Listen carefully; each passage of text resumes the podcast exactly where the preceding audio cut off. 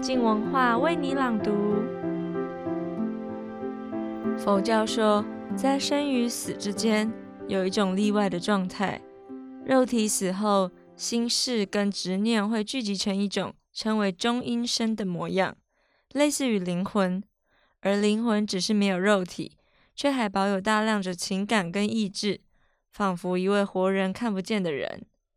本周廖伟棠要谈的书《林肯在中阴》这本小说是源自于历史上林肯总统失去爱子后的一段軼事，一切的故事就从深夜走入墓园探望爱子的旅程开始。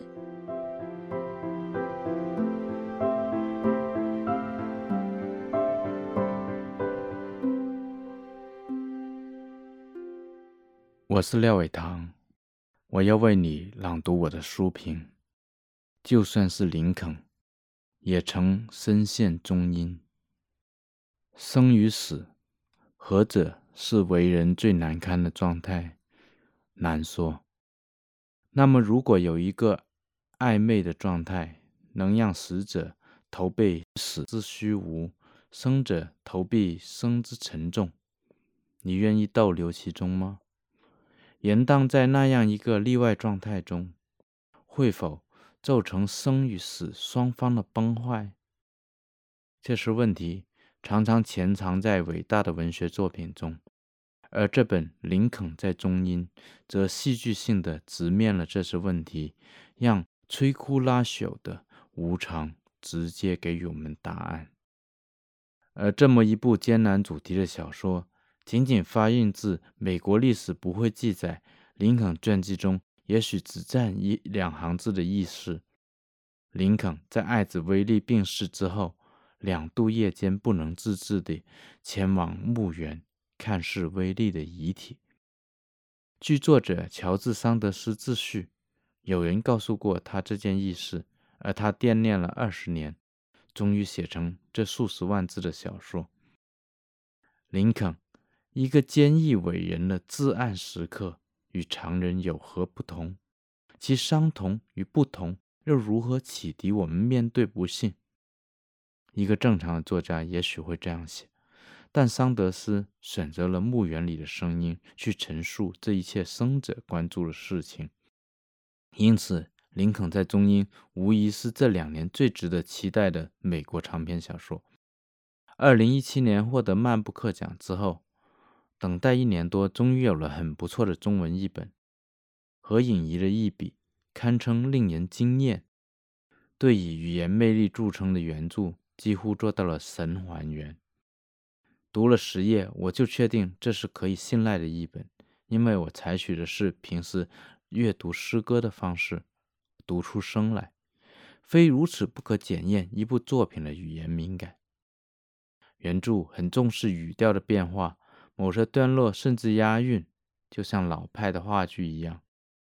何颖怡用半文半白的语言，民国早年翻译外国戏剧的语言来对应之，节奏感一流。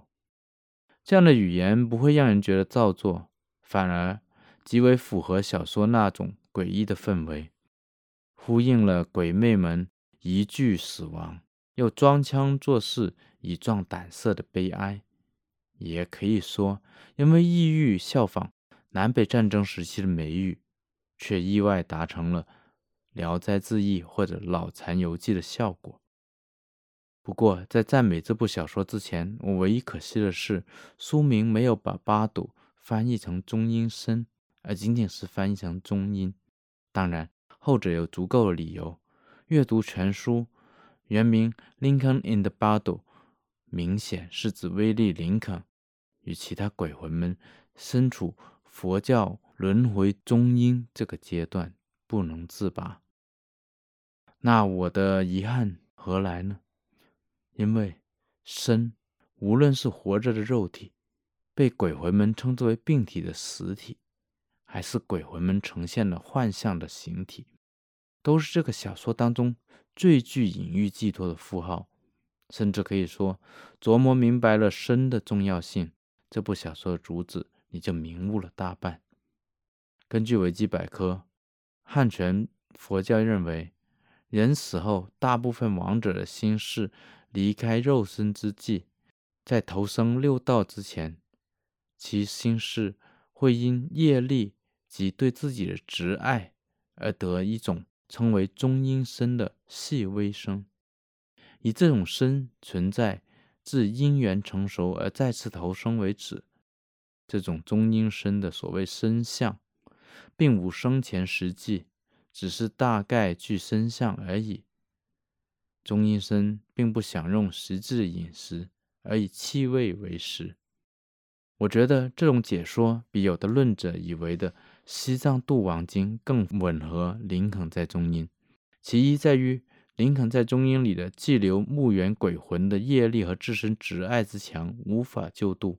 其二，假若有救度，救度之后，这些旧日美国的死者也无缘轮回与涅槃，他们还得经受基督教地狱的审判。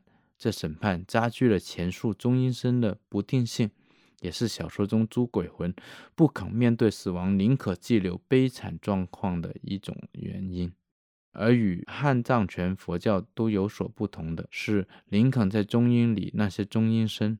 其生前实质不但没有稀薄，更因不同的执念而放大，其身会更夸张，甚至有的会出现怨灵一般的变幻，比如恐怖的川娜小姐。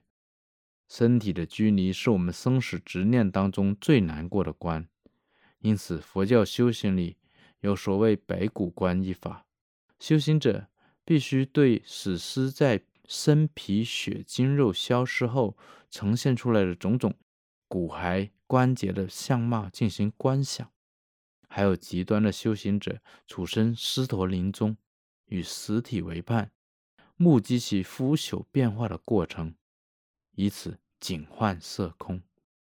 林肯在中英里的墓园就是带有基督教地狱特色的尸陀林。不过，死者不肯面对身体的衰败，固执相信重回生的世界的可能，相信生的世界并未遗弃他们，此乃大悲哀，可以说是林肯在中英的满纸荒唐言背后令人肝肠寸断的真相。我们谁能保证，假如自己死后去到这般境地，能够从容超越复生的执念呢？这时，你当明悟。书名写林肯，而不是威利林肯，不是为了卖书的标题党行为。作者一语双关，指出除了这些执着的死者，致使未死之人，致使伟大如林肯，也难免身陷中阴。为了带出这一点，桑德斯竟用小说叙事的花样，那些众声喧哗，那些虚构与纪实相混的史料引用，并不只是为了好玩。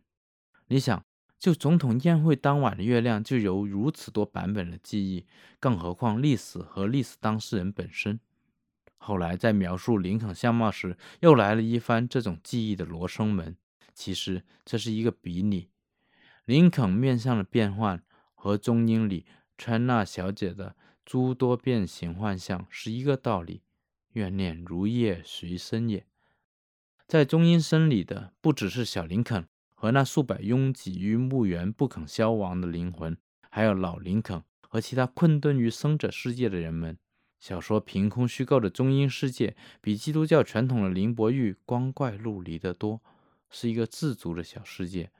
什么食屋、养病屋、蛆虫，他们对现实有自己的一套说法。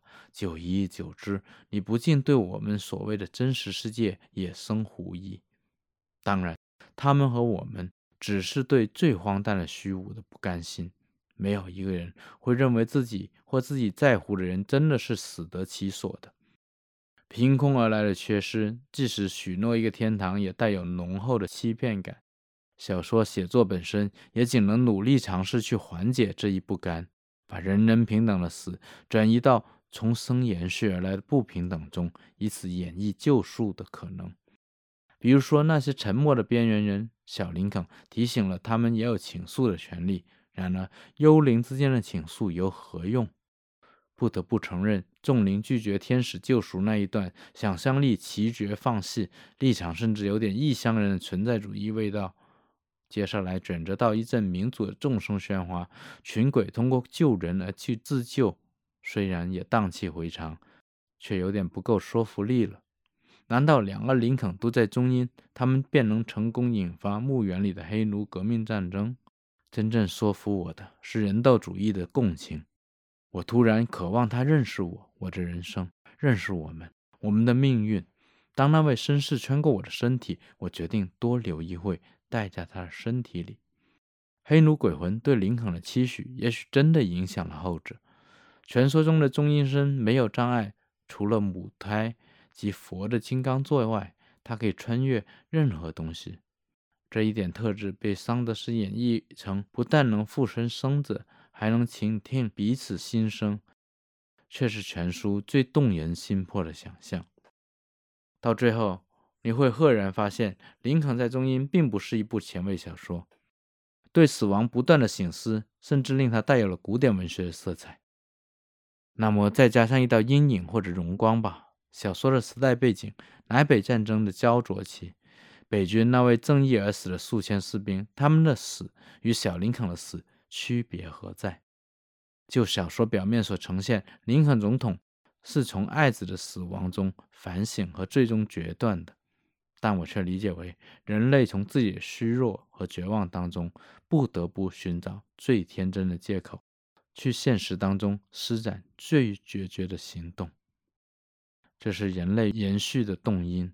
虽然荒凉，但不失可敬。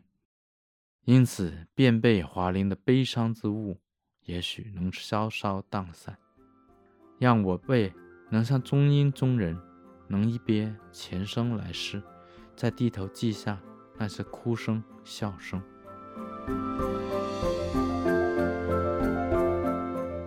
也许死或未死，并不是生命的重点，而是看见生命意义的存在才是。就如赖伟棠在结尾里理解的，人类从虚弱和绝望当中，不得不寻找出最天真的借口，并施展最决绝的行动。谢谢收听，今天的书评就到这里。